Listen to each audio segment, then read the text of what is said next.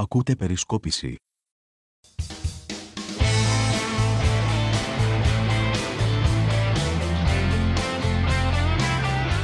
Φίλες και φίλοι, γεια σας. Ένα ακόμη επεισόδιο του podcast της Περισκόπησης με τον Νί και με το Σίγμα είναι μαζί σας. Καλώς ήρθατε, καλώς μας βρήκατε, καλώς σας βρήκαμε. Στα μικρόφωνα είναι ο Νίκος Μπρουσκέλης και ο Σίμος Τάμογλου. Τα λέμε μαζί μία φορά την εβδομάδα, συνήθως Σαββατοκύριακο. Και αυτό το Σαββατοκύριακο είναι και κάπως ιδιαίτερο γιατί είναι και το προ εορτής του Νί. Α, σε ευχαριστώ πάρα πολύ. Θα ευχηθώ και εγώ με τη σειρά μου σε όλο τον κόσμο υγεία και ευτυχία και δύναμη σε αυτή την πολύ δύσκολη κατάσταση που όλοι βιώνουμε. Εντάξει, είσαι, είμαστε πρώτοι σε εορτή σου, αλλά είναι η δεύτερη χρονιά είναι.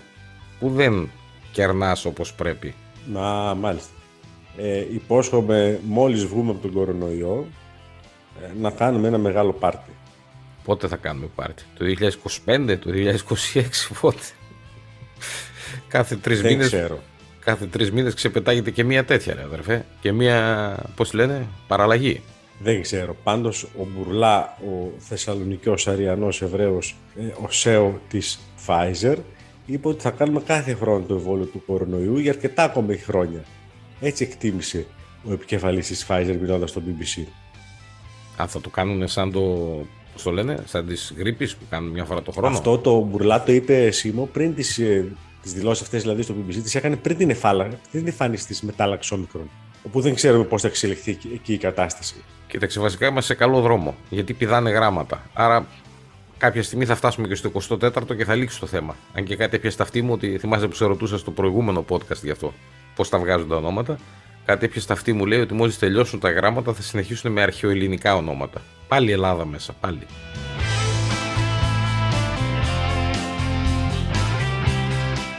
Λοιπόν, Νίκο, έχουμε διάφορα θέματα για αυτή την εβδομάδα. Έχουμε να δούμε λίγο τι έγινε με την υποχρεωτικότητα των εμβολίων. Έχουμε να δούμε τι έγινε με τα 100 ευρώ φυσικά. Με αυτό το οποίο ανακοινώθηκε την Παρασκευή το απόγευμα και αφορά τη μείωση του χρόνου μεταξύ της δεύτερης δόσης και της επαναληπτικής, της αναμνηστικής όπως τη λέτε εσείς οι γιατροί. Φυσικά έχουμε τον ε, Κυριάκο ως podcaster και τις εκλογές του Πασόκ. Έχουμε και κάνα δύο άλλα, θα δούμε. Αν προλάβουμε θα τα πούμε όλα. Να τα πάρουμε λίγο από την αρχή για να, να μπορέσουμε να βγάλουμε και μια άκρη. Πάμε λίγο να δούμε τι γίνεται με το εμβόλιο. Το εμβόλιο ξαφνικά η κυβέρνηση ανακοίνωσε την Παρασκευή το απόγευμα ότι επισπεύδει την τρίτη δόση του εμβολίου ε, από τους 6 στους 3 μήνες. Ένας εκ των κορυφαίων ειδικών γκουρού περί των εμβολίων στον πλανήτη, ο Πολ Όφιτ, είχε πει στη συνέντευξή του πριν ένα μήνα ότι ο ίδιος δεν έχει κάνει ακόμα την τρίτη δόση του εμβολίου, αλλά το μείζον ε, δεν είναι η τρίτη δόση του εμβολίου, το μείζον είναι να γίνουν οι πρώτες δόσεις του εμβολίου. Αυτό είναι το πολύ σημαντικό. Και το βλέπουμε και στην περίπτωση βέβαια της Ποτσουάνα, της Αφρικής, όπου ε, επειδή δεν έχουν γίνει αρκετές δόσεις εμβολίων εκεί, πρώτες δηλαδή τουλάχιστον, έτσι εμφανίστηκε μια παραλλαγή, μια μετάλλαξη. Αυτά είναι αναμενόμενα όσο σε εμάς που γνωρίζουμε λίγο πάνω, ε, κάτω πάνω λίγο τα πράγματα, είναι τα πράγματα τα οποία τα περιμένουμε. Ε, βέβαια εδώ στην κυβέρνηση Σίμω εκτιμώ ότι βρίσκονται σε πανικό για να πάρουν τέτοιο μέτρο ξαφνικά μετά το μέτρο που πήραν του υποχρεωτικού εμβολιασμού αν των 60, το οποίο κατά τη γνώμη μου είναι σωστό, το είχαμε πει και σε εδώ και, σε- και στα podcast, ότι πρέπει να πάρθει ένα τέτοιο μέτρο. Λοιπόν, γιατί από εκεί βγαίνει η μεγάλη πλειοψηφία των νοσηλειών και των θανάτων. Ξαφνικά προβαίνω σε μια τέτοια κίνηση που δείχνει πανικό, κατά τη γνώμη μου. Οι αντιδράσεις της, της αντιπολίτευσης για το θέμα πώς τις κρίνεις.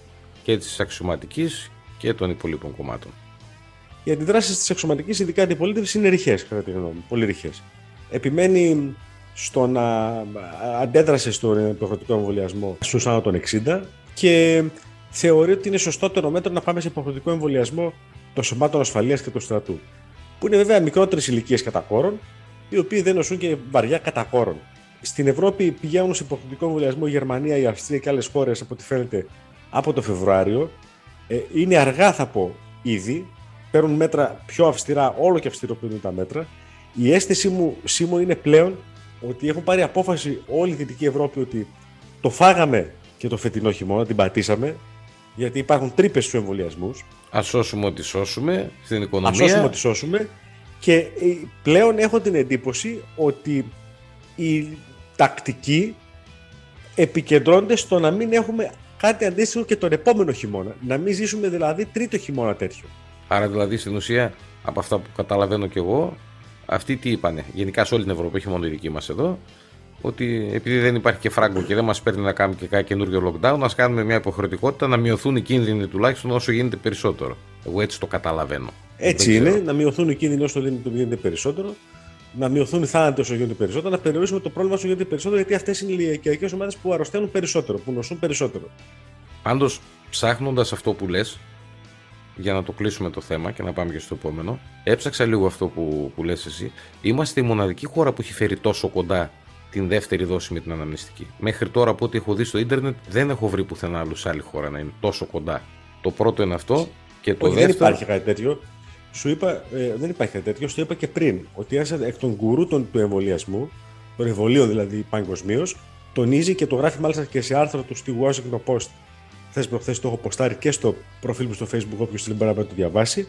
Αυτό που δίνουν μεγάλη σημασία και θεωρούν ε, οι ειδικοί ανά τον κόσμο, οι, οι δήμονες, εν πάση ανά τον κόσμο, είναι να γίνει η πρώτη δόση.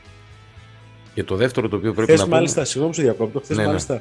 Μάλιστα πολύ χαρακτηριστικά ο Ηλίας Μόσχελος περιγράφει ένα περιστατικό, πάρα πολύ χαρακτηριστικό, όπου συνομιλεί με έναν ε, μη εμβολιασμένο κύριο, ταξιτζή, τον οποίο στο τέλος μάλλον τον πείθει και μάλλον θα πάει να κάνει το εμβόλιο, μιλώντας του με λογικά επιχειρήματα για αρκετή ώρα, γιατί έχουν μείνει αρκετή ώρα λόγω της κίνησης στην Αθήνα. Ναι, το διάβασα αυτό του Μόσχελου. Δεν ξέρω αν διάβασες εσύ όμως τη δήλωση του πρόεδρου της Μποτσουάνα, ο οποίος βγήκε και είπε: Παιδιά, εσείς μας το κολλήσατε, ξανανοίξτε τα αεροδρόμια. Γιατί υποτίθεται ότι ο ιός, αυτό το, η μετάλλαξη, πώς να το πω, εντοπίστηκε όντως στην Μποτσουάνα πρώτη φορά, αλλά εντοπίστηκε λέει σε κάτι διπλωμάτες οι οποίοι είχαν έρθει από την Ευρώπη. Ναι, το είχαμε πει από την προηγούμενη φορά αυτό το πράγμα. Ναι. Ε, Έχει συμβεί αυτό. Βγήκε ο άνθρωπος και το είπε. Ε, ρε παιδί μου, και λέει: Δικιά σας ναι, είναι η παιδί μου. δουλειά, δεν είναι δικιά μας. Το είπε. Ε, δεν ξέρουμε, δεν έχουμε ακόμα, ακόμα ακριβή εικόνα. Θα κάνουμε ακόμα καμιά εβδομάδα, 10 μέρες τουλάχιστον για να έχουμε μια ακριβή εικόνα με, για την όμικρον. Η, μια ένδειξη που έχουμε προώρη μάλλον, αλλά υπάρχει μια ένδειξη από το Ισραήλ είναι ότι τα εμβόλια στις δύο δόσεις πιάνουν όσο περίπου, ίσως λίγο λιγότερο, το στέλεχος αυτό.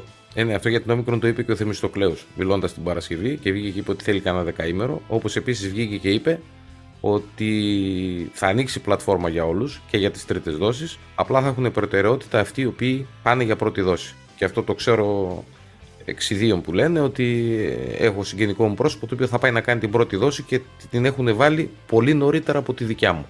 Που υποτίθεται Ναι, ότι σου είναι λέω, τρίτη. το, μη- το μείζον, το- αυτό είναι καλό που λες, το μείζον είναι οι πρώτες δόσεις. Λοιπόν, αυτό όσον αφορά το πρώτο θέμα. Όσον αφορά το δεύτερο θέμα το οποίο είναι της επικαιρότητας είναι οι εκλογές του Πασόκ. Ξανά πάμε και πάλι, είναι από τα περίεργα το να απασχολεί το τρίτο κόμμα τόσο πολύ και αυτό κάτι μπορεί να δείχνει κιόλα. Κυριακή 5 Δεκεμβρίου, πρώτος γύρος. Όλοι λένε και εσύ το έχεις πει από εδώ και εγώ το έχω πει. Γενικότερα το έχουμε πει όλοι. Είναι ε, καρέκλα για τρεις. Πώς το βλέπεις; Να πούμε ότι στην, ε, στην περιοχή θα υπάρχουν ε, 13 κάλπες. Το είχαμε πει αυτό πριν από πολύ καιρό. Επιβεβαιώθηκε η περισκόψη για ακόμη μια φορά. Για πες μου. Αρχή να σε ρωτήσω εγώ εσένα, επειδή εγώ είμαι μέσα στα πράγματα, στο χώρο αναγκαστικά και μέσα στα πράγματα, οπότε θεωρώ πάντα ότι δεν έχω την καταλληλότερη των εντυπώσεων, να το πω έτσι. Ενδιαφέρεται πραγματικά ο κόσμος αρκετά δηλαδή αυτή η διαδικασία. Θα μου το πεις εσύ αυτό, δεν το ξέρω εγώ. Ενδιαφέρονται συγκεκριμένες ηλικίες. Δεν νομίζω ότι ενδιαφέρονται οι νέοι. Όχι, θέλω να μου πεις την, εκ- την, την αίσθησή σου. Ναι, αυτό σου λέω. Ενδιαφέρονται συγκεκριμένες ηλικίες. Δεν νομίζω ότι ενδιαφέρονται οι νέοι, δεν νομίζω ότι ενδιαφέρονται ας πούμε, αυτοί οι οποίοι είναι στα 18, στα 20, στα 22. Νομίζω ότι είναι μια ιστορία που Γενικά, αφορά. ρε παιδί μου, ενδιαφέρει την κοινωνία αυτή η ιστορία. Ναι, θα σου να ολοκληρώσω. Νομίζω ότι είναι μια ιστορία η οποία αφορά το 40 plus όσον αφορά την ηλικία και αφορά ένα μικρό κομμάτι. Το πόσο μικρό θα είναι θα φανεί, εγώ πιστεύω, στις εκλογές. Δεν είναι ότι δεν τους ενδιαφέρει και δεν θα πάνε. Απλά είναι αυτά τα δύο για μένα είναι, έχουν απόλυτη σύνδεση μεταξύ τους. Δηλαδή το 40 plus όσον αφορά το ενδιαφέρον ηλικιακά και το τι θα γίνει και πόσοι θα πάνε σε σχέση με τις εκλογές του 2019 τις εθνικές εκλογές. Για μένα αυτά τα Δεν μου, δύο. απαντάς, δεν μου απαντάς σαφώς. Σου απάντησα. Δεν, μου, δεν, δεν με βοηθάς, δεν μου απαντάς σαφώς. Εγώ θα πω την άποψή μου, ε, βέβαια οι περισσότεροι τι γνωρίζετε. Εγώ σου απάντησα δια, τους, δια της μεθόδου πια. Ε, μικραίνω το εύρος. Εσύ μιλάς για ολόκληρη την κοινωνία και εγώ σου λέω. Είναι αυτοί οι οποίοι είναι 40 συν Ρε παιδί μου, εγώ κάνω μια συγκεκριμένη ερώτηση. Ενδιαφέρεται η κοινωνία για τις εκλογές αυτές; Και εγώ σου λέω ποια Συζητάει κοινωνία. για τις εκλογές αυτές. Όχι. Αυτό ρωτάω. Όχι σου λέω. Και εγώ σου λέω ποια κοινωνία ενδιαφέρεται όμως. Είναι η 40 συν που συμπεριλαμβάνει μέσα αυτούς οι οποίοι ψήφισαν Πασόκ το 2019. Ε, Προφανώς υπάρχει ένα τμήμα που θα ενδιαφερθεί και θα πάει να ψηφίζει. Εγώ σε ρωτάω αν γενικά η κοινωνία, και όταν λέμε κοινωνία μου συνεννοούμαστε, ενδιαφέρεται αυτό το γεγονός. Βέβαια, προφανώς θα κρυθεί εκ του αποτελέσματος, προφανώς θα κρυθεί εκ της συμμετοχής. Οι πληροφορίες λένε οι δικές μου σήμου ότι εκτιμούν ότι το νούμερο θα είναι πάνω κάτω γύρω στους 255.000. Τις προηγούμενες ήταν πόσο; 210 νομίζω. Ε, εντάξει. Θα δούμε. Άρα μία από τα ίδια. Ε, τώρα θα δούμε. Ξαναλέμε και πάλι. Οι τρεις Καστανίδης, ε, Γερουλάνος και Χριστίδης είναι αυτοί οι οποίοι είναι ας πούμε σε δεύτερο πλάνο και σε πρώτο πλάνο είναι οι τρεις, ο Ανδρουλάκης, ο, ο Λοβέρδος και ο Παπανδρέου.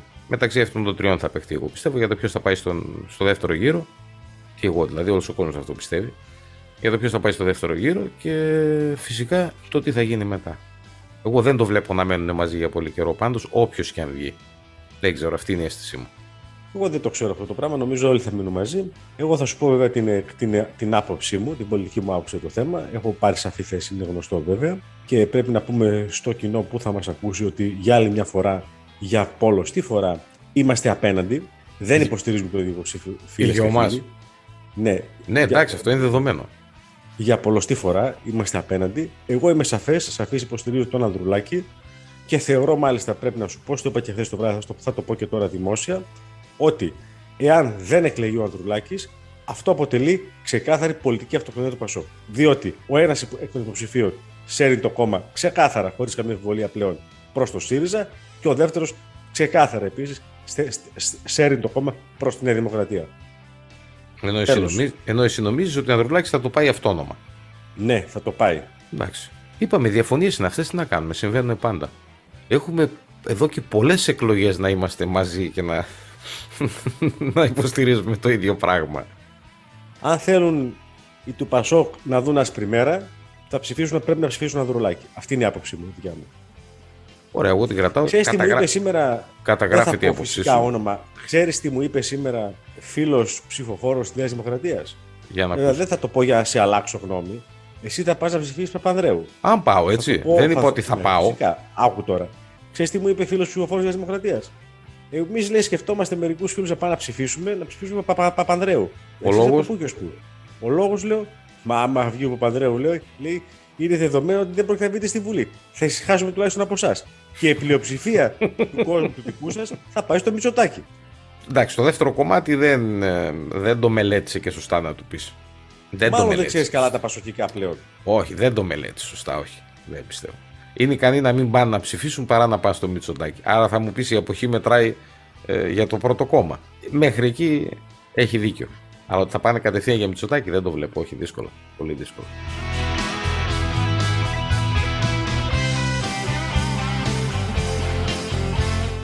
Και τώρα που πάμε Μητσοτάκη, για πες μου λοιπόν την άποψή σου για τον ε, Φίλτα τον Κυριάκο, ο οποίος ξεκίνησε podcast λέει με μια κυρία η οποία είναι μητέρα ενός παιδιού με ειδικές ανάγκες. Αμερικανιές. Αμερικανιές είναι αυτές. Δείχνουν η πολιτική την ευαισθησία τους στις ημέρες, παγκόσμιες ημέρες της Μαρμότας και στις παγκόσμιες ημέρες για τους ΑΜΕΑ, ας πούμε παράδειγμα, τους οποίους δεν τους θυμούνται φυσικά ποτέ παρά μόνο όταν είναι οι παγκόσμιες ημέρες. Τον άκουσα.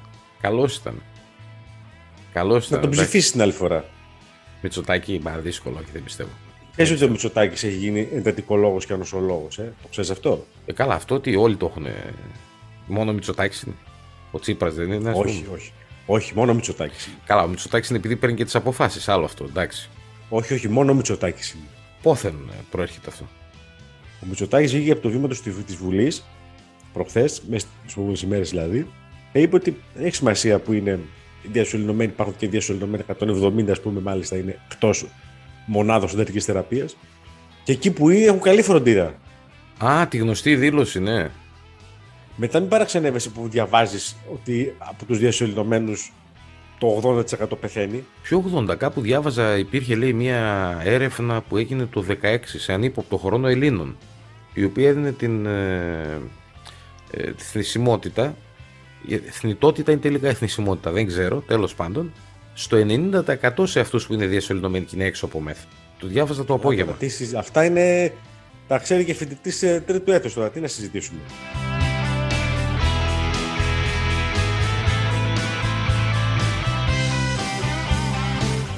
Κλείνοντας, να πούμε και κάτι άλλο.